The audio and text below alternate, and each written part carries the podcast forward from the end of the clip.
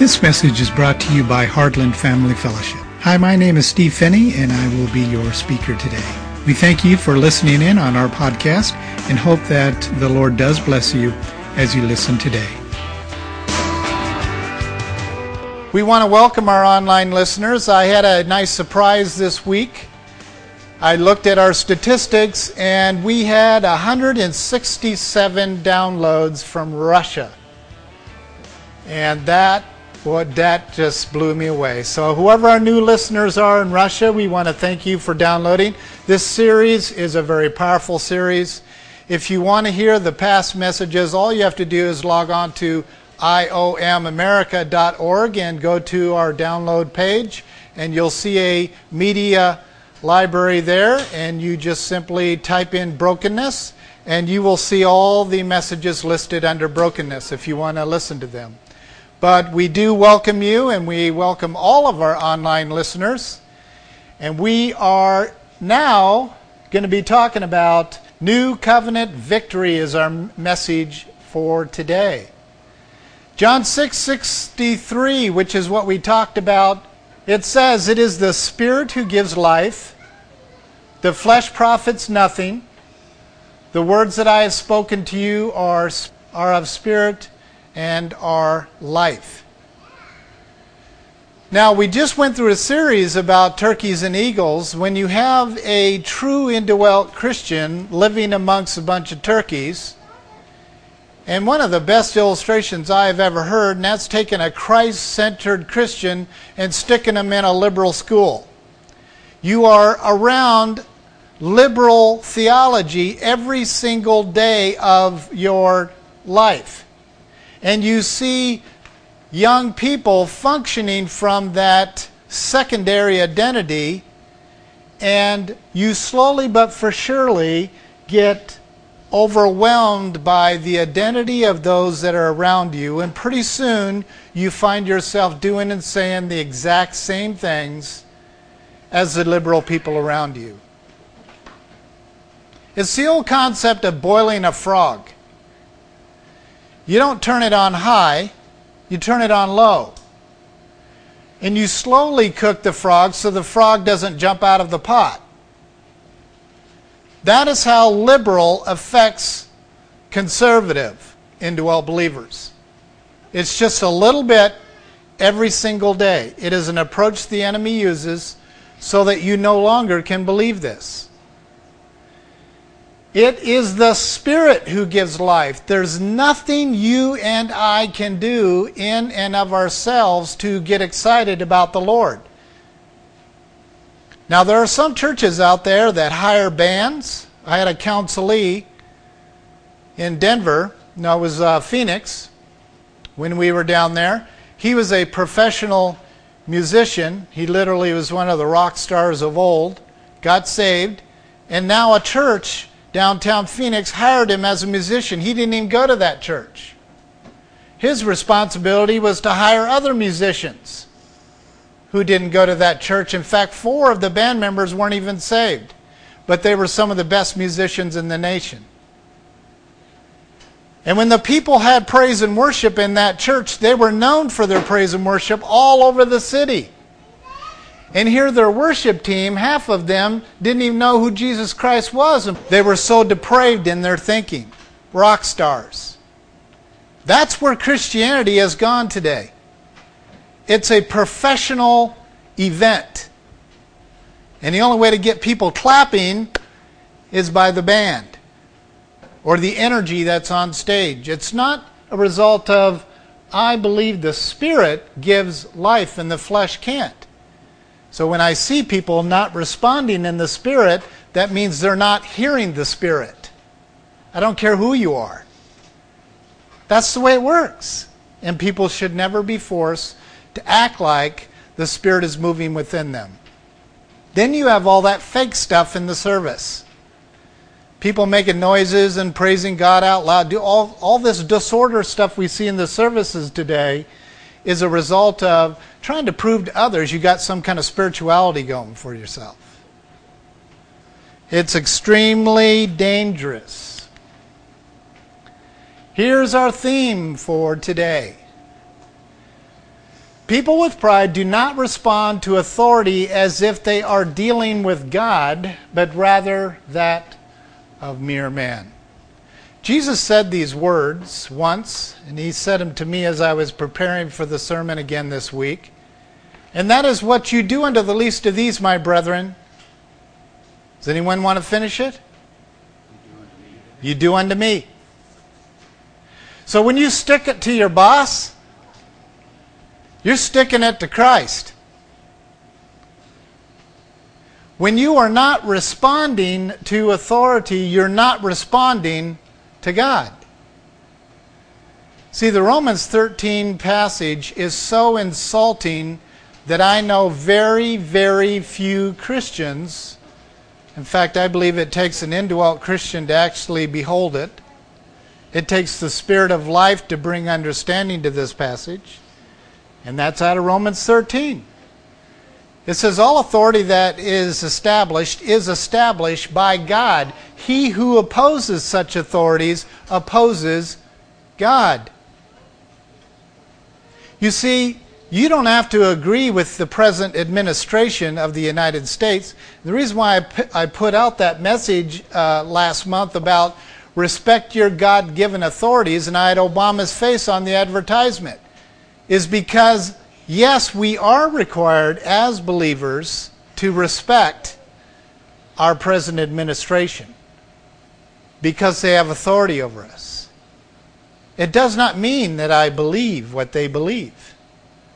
But see, I can honor someone as an authority figure and not believe what they believe. We think honor means equal belief, and it does not. You can have a commanding officer who is harsh and mean and, un, and untrusting, but you can still honor and respect them. Someone please read for the body this morning 2 Corinth, uh, 2 Peter chapter 2 verse 18 and read it nice and loud. Or is it 1 Peter 2:18? Is it? Thank you. 2:18. Oh, uh, Ian just uh, made a point here. He said, Aren't we going to stand up? Out of the mouth of babes. Servants, be submissive to your masters with all respect, not only to those who are good and gentle, but also to those who are unreasonable. Thank you. You all may be seated. So, servants, be submissive to your masters not only to those who are good and gentle, but also to those who are unreasonable. It goes on and it says this For what good is there if you obey one who is righteous, but if you obey unreasonable authority and suffer because of it? For this finds favor in the eyes of God when a man or woman bears up when suffering unjustly. You see, favor with God is the same term in the Greek that's used for grace. You want to get God's grace? That's how it's done. But I'm going to move away from this passage because it's the most offensive passage in the entire Bible. And I don't want people to get hung up on it and not get the message of the new covenant victory. So here is what humble people do people of humility and brokenness respond to all authority appropriating the fact that whoever resists authority opposes the ordinances of the living God. If you listed out every single ordinance in the Word, they say there's a little over 700 of them.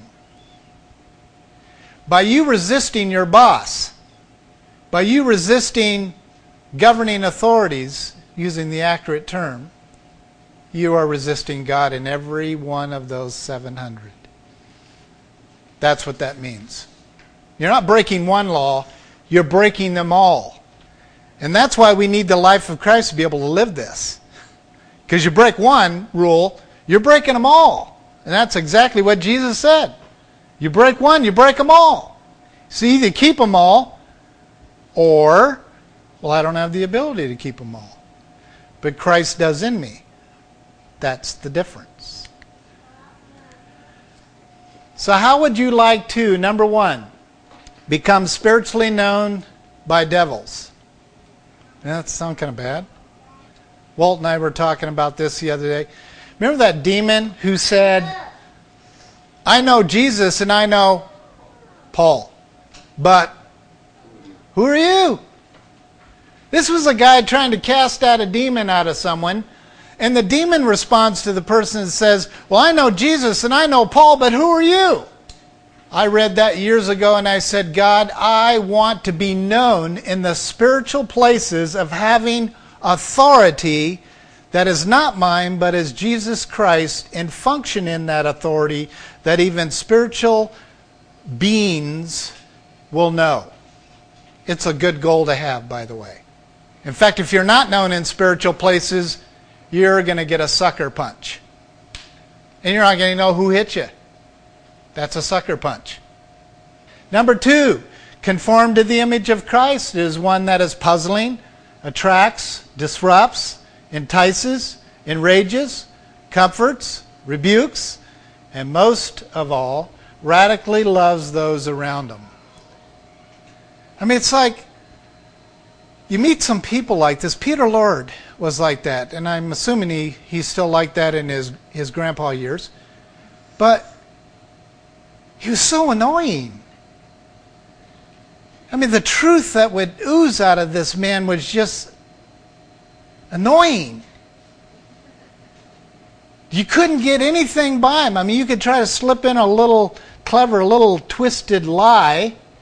So when you're around people like that, they're kind of annoying because your normal game is not on. It's off.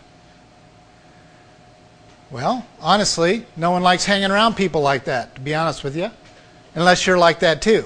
Then you want to hang around people who are like that. And that's why the word says always hang around someone who's wiser than you. But they're annoying.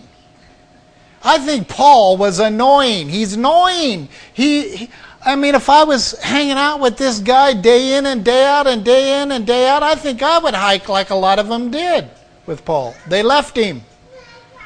Paul died almost completely alone, outside of Timothy and a couple others, because he was annoying.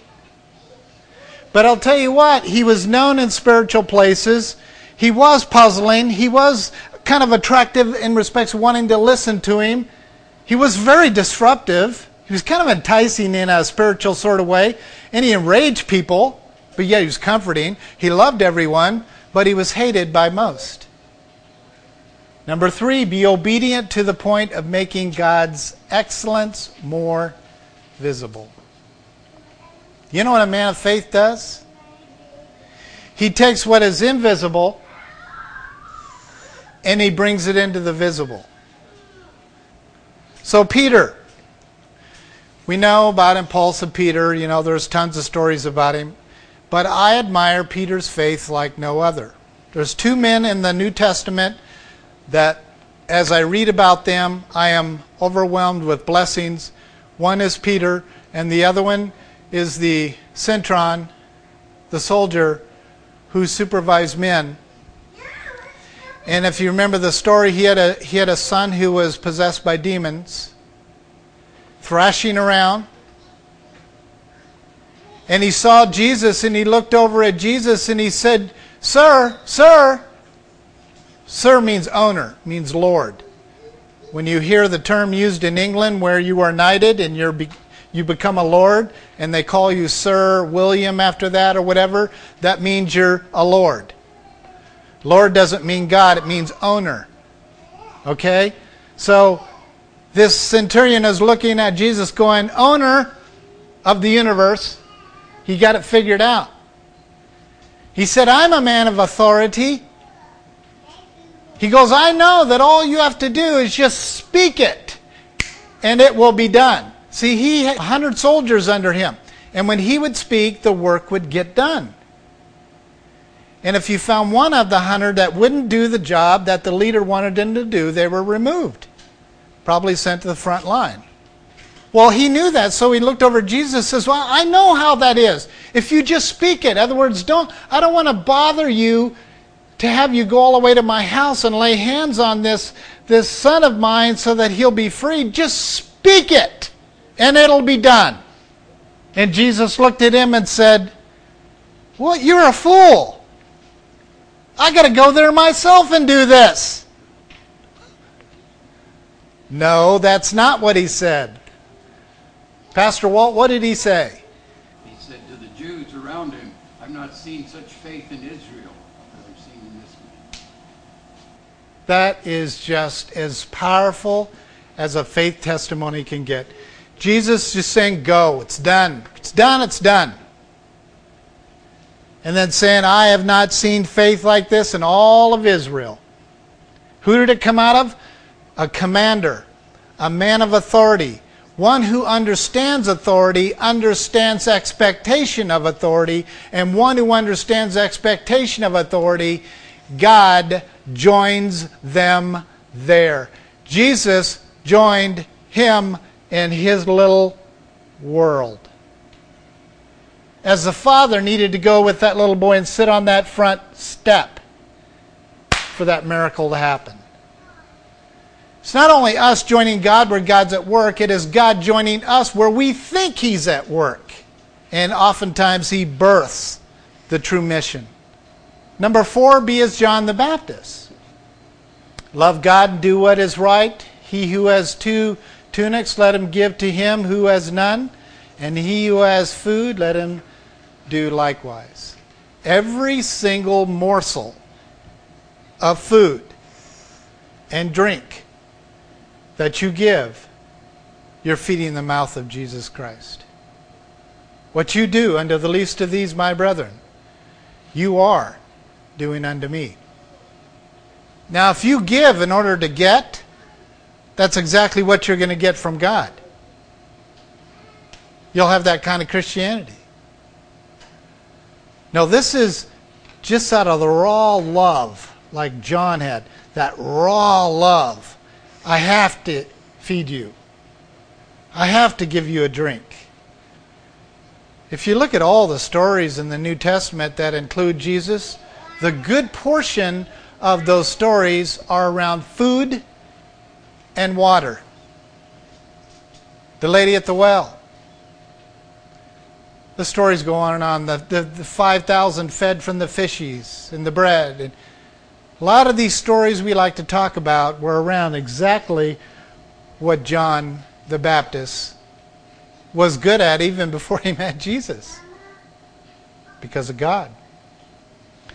New covenant living shall be displaying the light of the gospel. It demonstrates proper responses to authority. When our aim is to glorify God, true respect and submission signals to the world our confidence in one who infinitely is greater than any human authority. Now, if you could just process that one statement by me showing respect for Walt. Now, I want to show you something. We're a brand new church plant.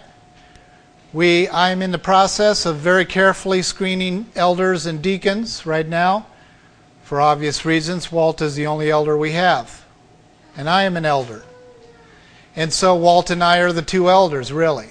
We haven't sanctioned this until it's time to do it, but we're getting very, very close to do that. In fact, if you would um, pray for Walt and I, starting in about a week and a half, we are going to be getting together every week. And this is a document that uh, several of us put together on the names of God. And we are going to be praying through every single name. And we're going to pray it over this body. We're going to pray it over ourselves. And we're going to pray that the name, see, everything's done in the name. When you speak the name of God, of Jesus Christ, or adjectives describing the Holy Spirit, you are breathing power into what it is that God is asking you to do. And we are going to pray this into our little body here, name by name, no matter how long it takes us. And then we'll go on to the next mission that the Lord gives the two of us. And then uh, Walt and I will very carefully choose who the deacons are going to be. May only start with one, may start with two, I don't know. And then we're going to breathe life and truth into the deacons and how they're supposed to function as deacons. So you need to be praying, believing that God is going to establish the foundation of the authority for our tiny little body. Because all this is connected. Or you're just coming hearing some fancy preaching every, every week. We need to establish order in order for there to be order in the body. That's all there is to it. I'd like to see this town function without order. You'd have something beyond chaos. Do you realize in the demonic realm there is more order than you can handle on a given day walking in Christ? They are required by Satan to obey 100%. And we don't even require that in the body of Christ. Why was Hitler so successful? Because his followers obeyed 100%. Why is the Antichrist going to be so successful? Because the world's going to obey him 100%. Why? Because of fear. Well, Christ doesn't want to lead by fear, He wants to lead by love. And then He says, I'll be 100% obedient to the Father through you. And every rule that you miss, don't worry about it. It's covered. Complete different way of responding to authority. In marriage, a husband and wife learn to glorify God and allow themselves to be spirit dominated. They see their relationship not as a filling station for their own needs, but a way of actually reflecting the resurrection power of Jesus Christ. So now we have the world watching us submit to dynamic authority or non dynamic authority, and it shows them how to submit to Christ. And then in our marriages, our marriages are literally a demonstration of reflecting resurrection power. As Walt was saying a few minutes ago, there's so many of us that in our marriages, we literally go to bed with the sun going down on our wrath. So when you wake up in the morning, you can wake up kind of crabby because you went to bed by letting the sun go down on your wrath. And you do that day after day, week after week, month after month, you're going to be a crabby person by the time you're in your 60s. And there's no turning back when you get like that. That's why you get these labels about grumpy old men and old biddies. Is because there's no turning back once you get like that. God could do a miracle, but the odds are he won't. And that's why you don't see a lot of old biddies turned around in their older years. It can be done, but you rarely see it. Same thing with crabby old men. They're stuck in their way. It's a pattern because every single night they go to bed with the sun coming down on their wrath. And the human mind is designed by God to file that information away deeply within the recesses of your mind. That's just science, let alone the spirituality behind it. And then, as children, our parental objective is that they be not merely well adjusted, contributing members in society, but living dispensers of His holiness wherever He stations them on earth. And that's exactly what Jane was talking about in the commission that she was giving us parents. Is that we need to remember the way you raise your children in identity will stay with them the rest of their lives. Proverbs says, train up a child in the way that he or she should go, and when they get old, what's the rest of the verse? They will not part from it. Well, let's just read it the way Satan reads it. Train up a child in the way that they should not go. When they get old, he will not part from it. Satan's has a little technique, is very easy to figure out. Stupid people are easy to figure out. Seriously. Stupid is a, a word used in the Bible. And stupid from the Hebrew means one who knows the right thing to do, but does the opposite thereof. Stupid is, stupid does. Now, He's easy to figure out because he uses truth, truth, lie. He did it in the garden, and he does it today. He tells the truth, they shall not part from it. But the lie part is train a child up in the way that they should not go. The truth part is, and they won't part from it. The verse actually saying, train up a child in the way that they should go, and they will not part from it. You have Psychology 101 in one verse. Monkey see, monkey do.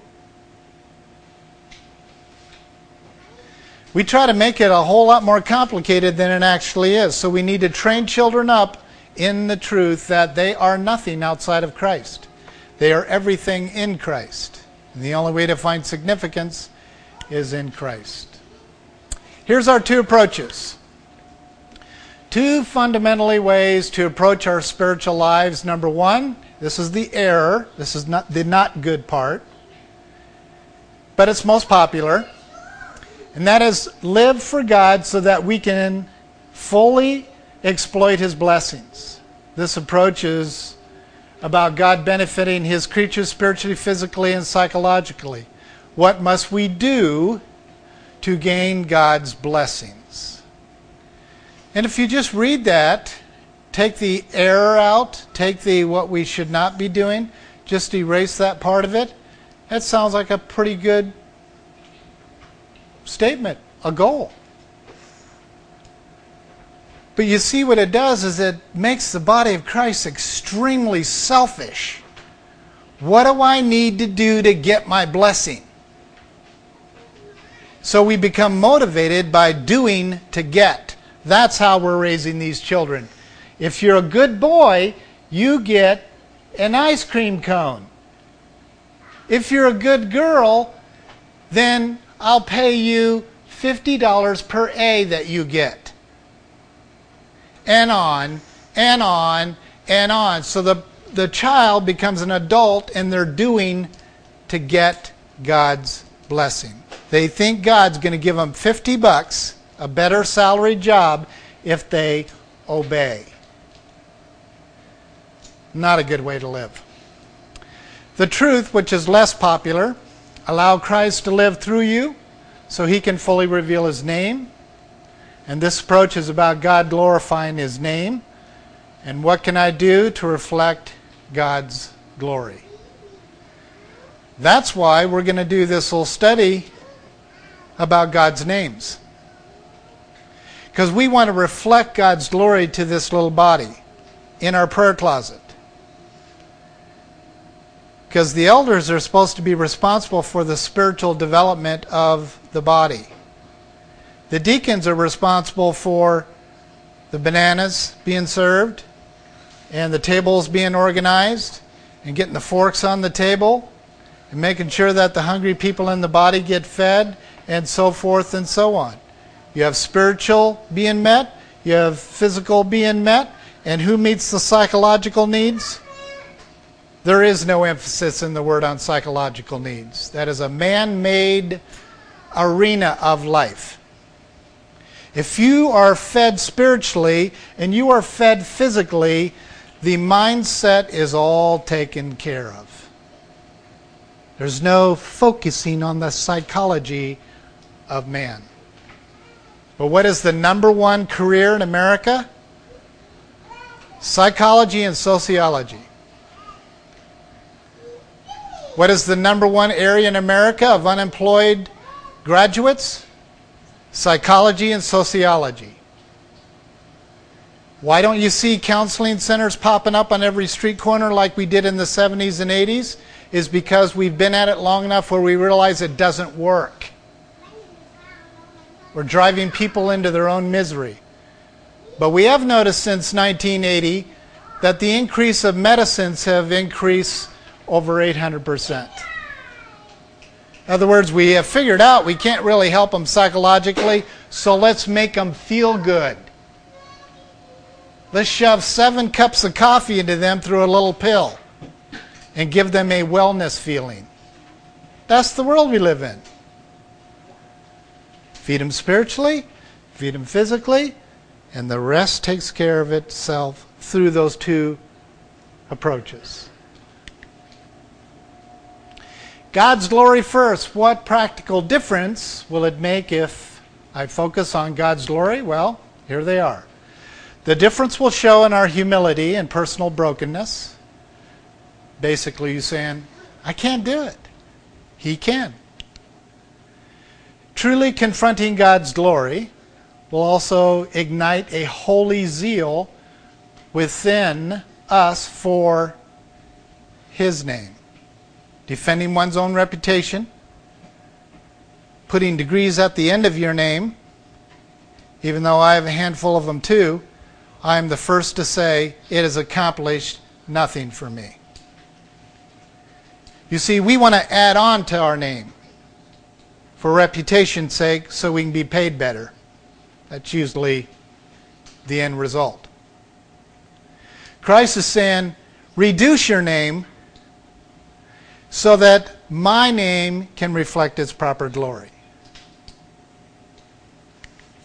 And then being absorbed with God's glory will also result in the purifying of our lives so that we will be transformed, just like Paul said, from glory to glory. Jesus said, For I do nothing on my own initiative. He says, For what you hear me speak, you hear my Father speak. See, he was representing the name of God, his Father. Jesus became the Greek names of the Hebrew names of God.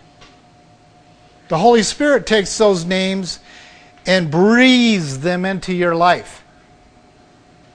Nothing so invigorates our soul, so ravishes our hearts, so diminishes our anxieties, and so ennobles our existence as being supremely preoccupied with God's greatness and His presence. How would you like it to be able to walk into a room and immediately sense the presence of the living God? I've been there, done that many times. I think most people here have been there, done that. You know that you know if the presence of God is present. The Holy Spirit not only indwells us as believers, it surrounds us as believers. And when we walk into rooms, other people are going to sense the power of the Holy Spirit is present. If you hang out with that person long enough, you're going to think you're saved. You understand what I'm saying? If you hang out with an indwelt believer and you're dead as a doornail, but you're a pew setter, you're going to think you're saved because you're sensing the power of the Holy Spirit around someone you're hanging around. It's called secondhand Christianity. Happens all the time. Many will go to hell because of that one principle. Remember that verse where Jesus says, Some of you will come before me and say that you've preached in my name, casted out demons in your name, performed miracles in, in my name, but be gone from me, you evil and wicked generation, for I know you not.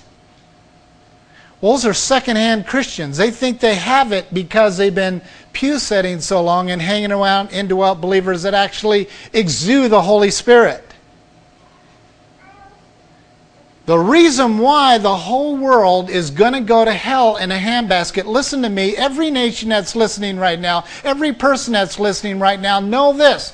The reason why the world is going to go to hell in a handbasket in seven years, it's all it's going to take. Seven years, the whole world's going to go into chaos, is because of the rapture. Because God is going to take the Christians who possess the Holy Spirit and He's going to remove them from the earth. There will be no more walking into rooms sensing the power of the Holy Spirit. Do you understand that? No more secondhand Christianity. And evil is going to run wild because the order of the Holy Spirit is gone. What brings order to this room what brings order to your family, what brings order to this community, is the presence of God. God is a God of order. That's why things go to hell in a handbasket in seven years. Satan gets seven years of glory with a small g. And that's when the final action of glory to glory, that transformation takes place. Yes, there will be a handful that survive that seven years and receive the big glory.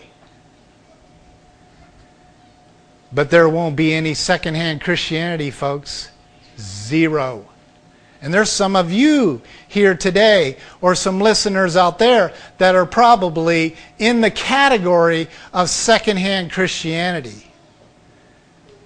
And if you are wondering if you're one of them, you need to get with an elder somewhere, someplace. You need to get with an elder to have them test your salvation. And that is a biblical term. God tests whom he loves.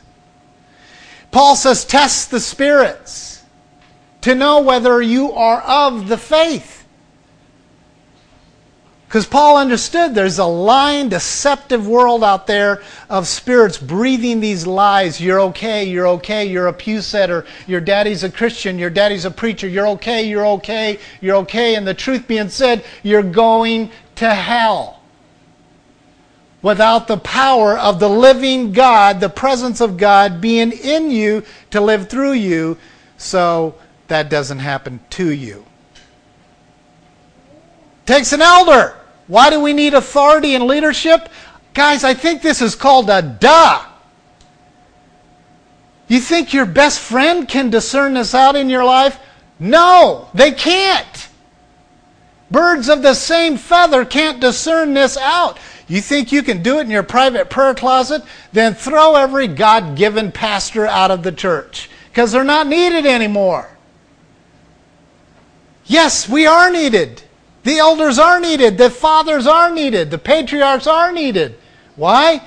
To test, to discern out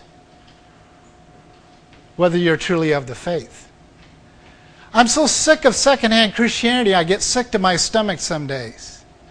I hear so much religious stuff coming out of Christian mouths and so many cute little things that I go, you have no clue what the exchange life is. You have no clue what Christ in you, breathing through you, to bring the presence into a conversation so that people are falling to their knees because they're in the presence of God. It's not the leader that's God, it's the presence of God that humbles people and breaks them down. It used to be that a leader could walk into an evil situation think of Charles Spurgeon. That boy would start preaching, people would hang on to the pews because they thought the floor was going to come up from underneath them. Long gone are those days, folks. The wooden floors are holding you up just fine. You see, we've lost our respect for the power of authority in the church, which is the authority of God. Yes, there are those, thousands, who have abused it and have ruined you and I to respect it. That doesn't change the truth. Flesh profits nothing. Here we go. Flesh has no provision for improvement. Whether our flesh hangs out in church or at a bar, whether it's highly disciplined or self indulgent, whether it's intoxicated by religious success or by an alcoholic drink, still flesh. Here's the best way I've ever heard flesh described. Another spiritual father, Jack Taylor, here's what he said to us one day Stephen, don't fix the fix that God's got fixed on you to get you fixed from always fixing yourself and others.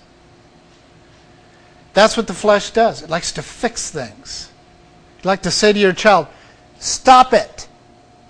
I, ah, ah. See, what you're saying to the child is, fix it. Just fix, go to your room. Don't you come out until you fix it. That's what we're saying. Or if we say the little shame comments like, well, what were you thinking? Just go on. Just leave me alone. I, I need time. So the kid goes away and has to fix the fix that's fixed on them to get them fixed from always being fixers. And they come back showing success to mommy or daddy saying, I fixed it. Hallelujah. Glory, glory on me. No.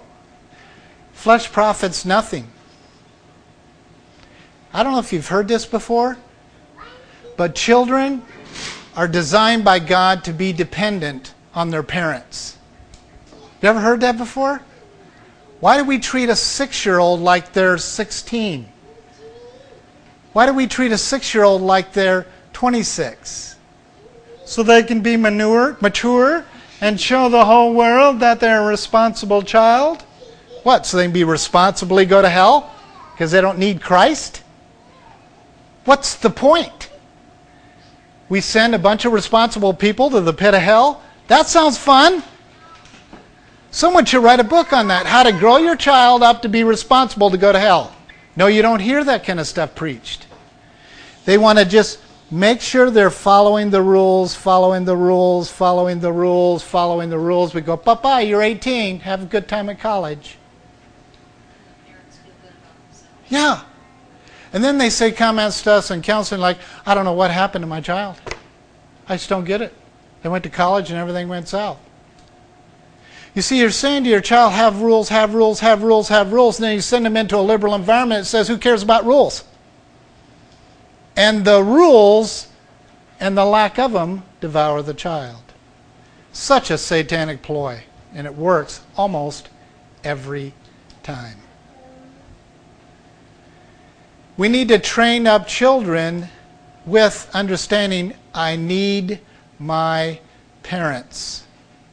Someone please tell me the magical age when that stops. I know America says 18 because of the Industrial Revolution. When does that stop? Huh? 12, 13? Cup says never. In Hebrew, there are four generations. So when you read passages like Numbers 14, 18, where it talks about the sin of the forefather traveling to the fourth generation, now here's how this works you have a great grandchild, you have a parent, you have another parent, and you have another parent.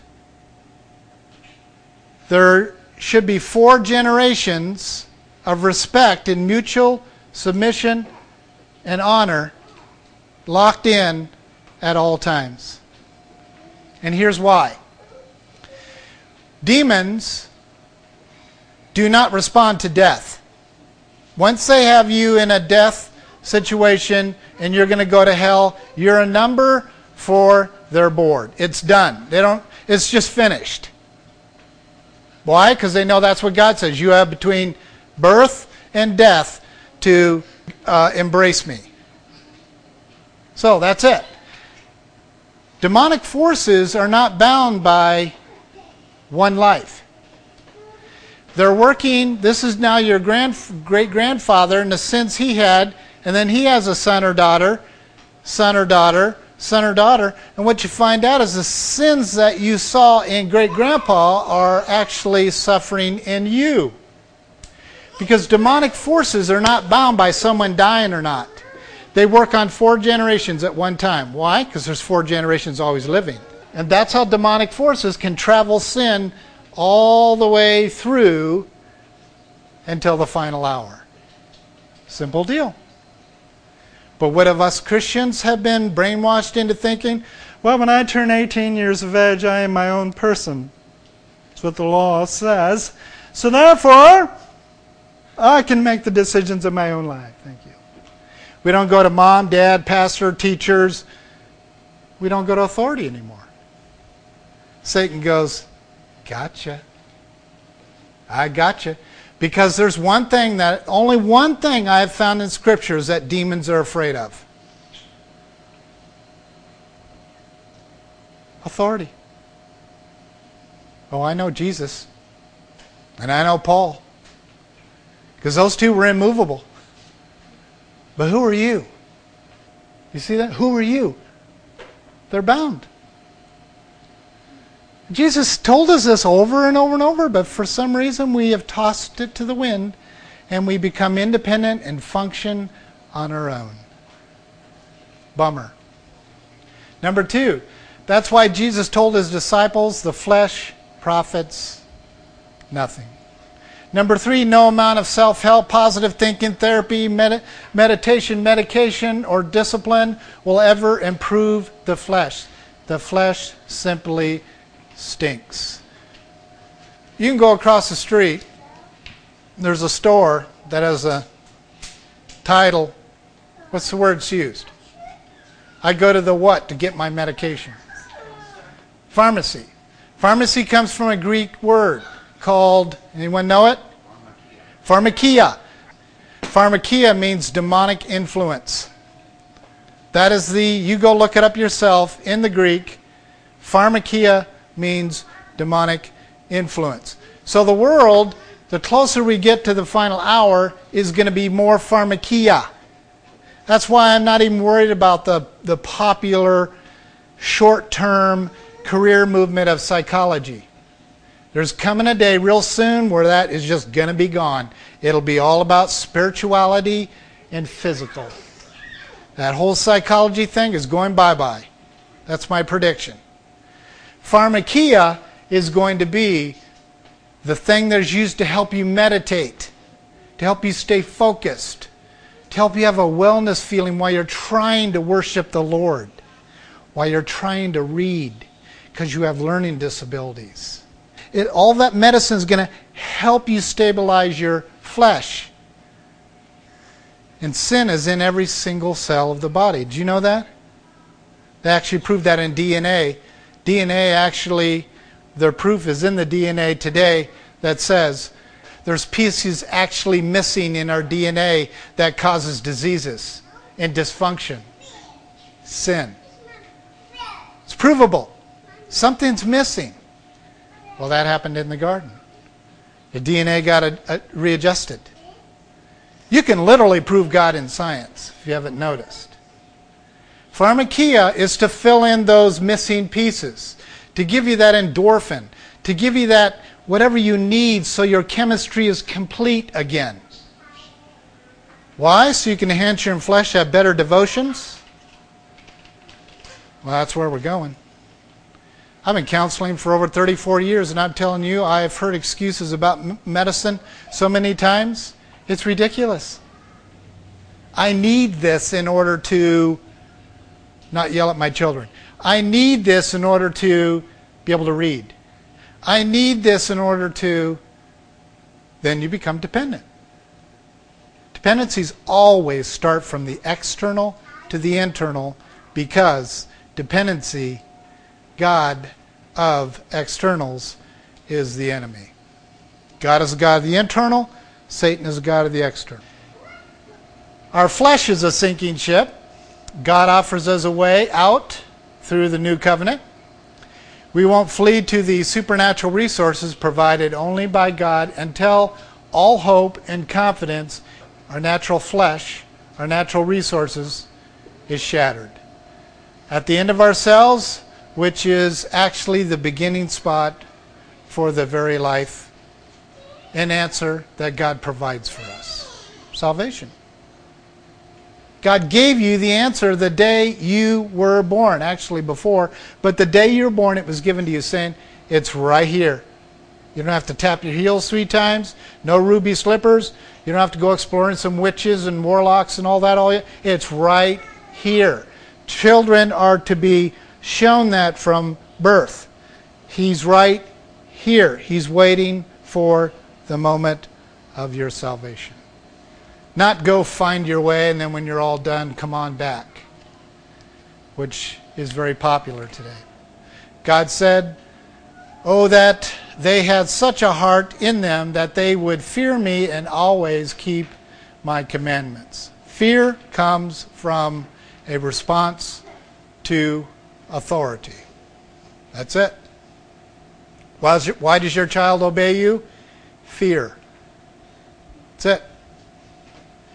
Why do you obey God? Fear. Why do you not obey God? Because you wear a t shirt that says, Fear this. or I fear nothing. Our society is filled with, I'm not afraid of anything. And the fact is, they are petrified, even of the, themselves. Lying to themselves to convince themselves, I'm not afraid of anything, when the truth is, it's the doorway to salvation. It's the doorway for good counsel. Fear. So if Satan can get a no fear policy in society, he wins, hands down. Number six, he goes on to say, The Lord your God will circumcise your heart, peel away the flesh, was what that means, and the heart of your descendants, that's my kids and my children's children, to love the Lord your God with all of your heart, with no flesh around it. Not to be too graphic, but as you grow up, you're going to realize something about males. They're either circumcised or they're not circumcised. And the reason why that circumcision is done is to remove excessive flesh. So the job can be accomplished much faster in a cleaner fashion. That's how the heart is supposed to be circumcised. The flesh is cut off, and what is left is true heart of God. This uh, prayer is what the Lord gave me. And if you are in a position today, whether you're an online listener or whether you are here today, if you're in a position of saying, I can pray that today, then as I'm praying it out loud, I want you to join me silently in your heart. So, whether you are listening online, I am going to pray this prayer. And I will uh, pray it boldly before the Lord on your behalf.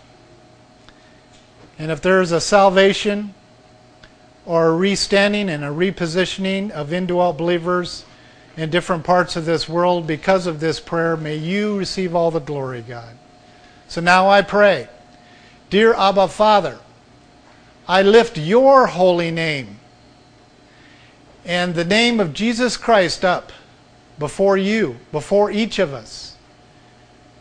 We praise you that you have defeated Satan and you have put him in his place.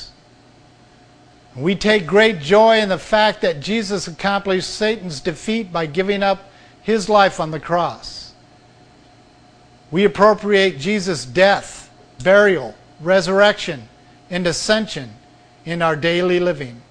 And that's from when I wake up in the morning to when I fall asleep at night. That in Jesus' name there will not be any wrath that goes down as we sleep. Father, I look forward to the day that Satan is bound to the bottomless pit for eternity. I rejoice that you, the King of Kings, the Lord of Lords, Give me, give us perfect unity and victory over the enemy today. God, we choose to enter into our victory and claim our place as being more than conquerors through Christ Jesus who loves us. We refuse to admit to the ongoing defeat by Satan in any area of our lives. He cannot and will not rule over us, our families, or our loved ones. We affirm that your grace and mercy rules all areas of our lives through the union, the perfect union and victory in Christ. Please give us the strength and grace to affirm your truths in times of temptation that are bound to come. I bless and thank you for these daily battles and that you seek to accomplish your divine will in our lives. We accept the battlefield you have placed before us in today and rejoice in your divine purpose of it. We reject all of the satanic purposes the enemy has hidden behind his attacks. And through the victory of our warrior and Savior Jesus Christ, we stand resolute and strong upon the certainty of our victory. Dear Lord, in confidence we commit to come before your throne boldly each day. And Father, you know that we only pray in your name and the authority that has been given to us in Jesus Christ, who is our Lord, our Savior, and our groom. In Jesus' name, amen.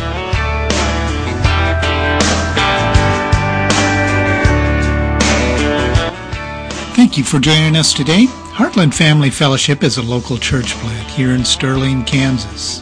Our fellowship includes the family and all levels of worship. Our mission is to bring families back together spiritually, relationally, and physically. Many people ask us, what does that really mean, or how does it benefit them? Well, it means that you can bring your entire family to any of Heartland's events, and we will work to keep the focus on God, Jesus Christ, and the body of Christ without dividing up the family at the front door. If you're interested in learning more about our fellowship or other family integrated fellowships, please log on to our website. That is www.heartlandfellowships.org. We thank you for joining us. Need a floor, need a couch, need a bus fare.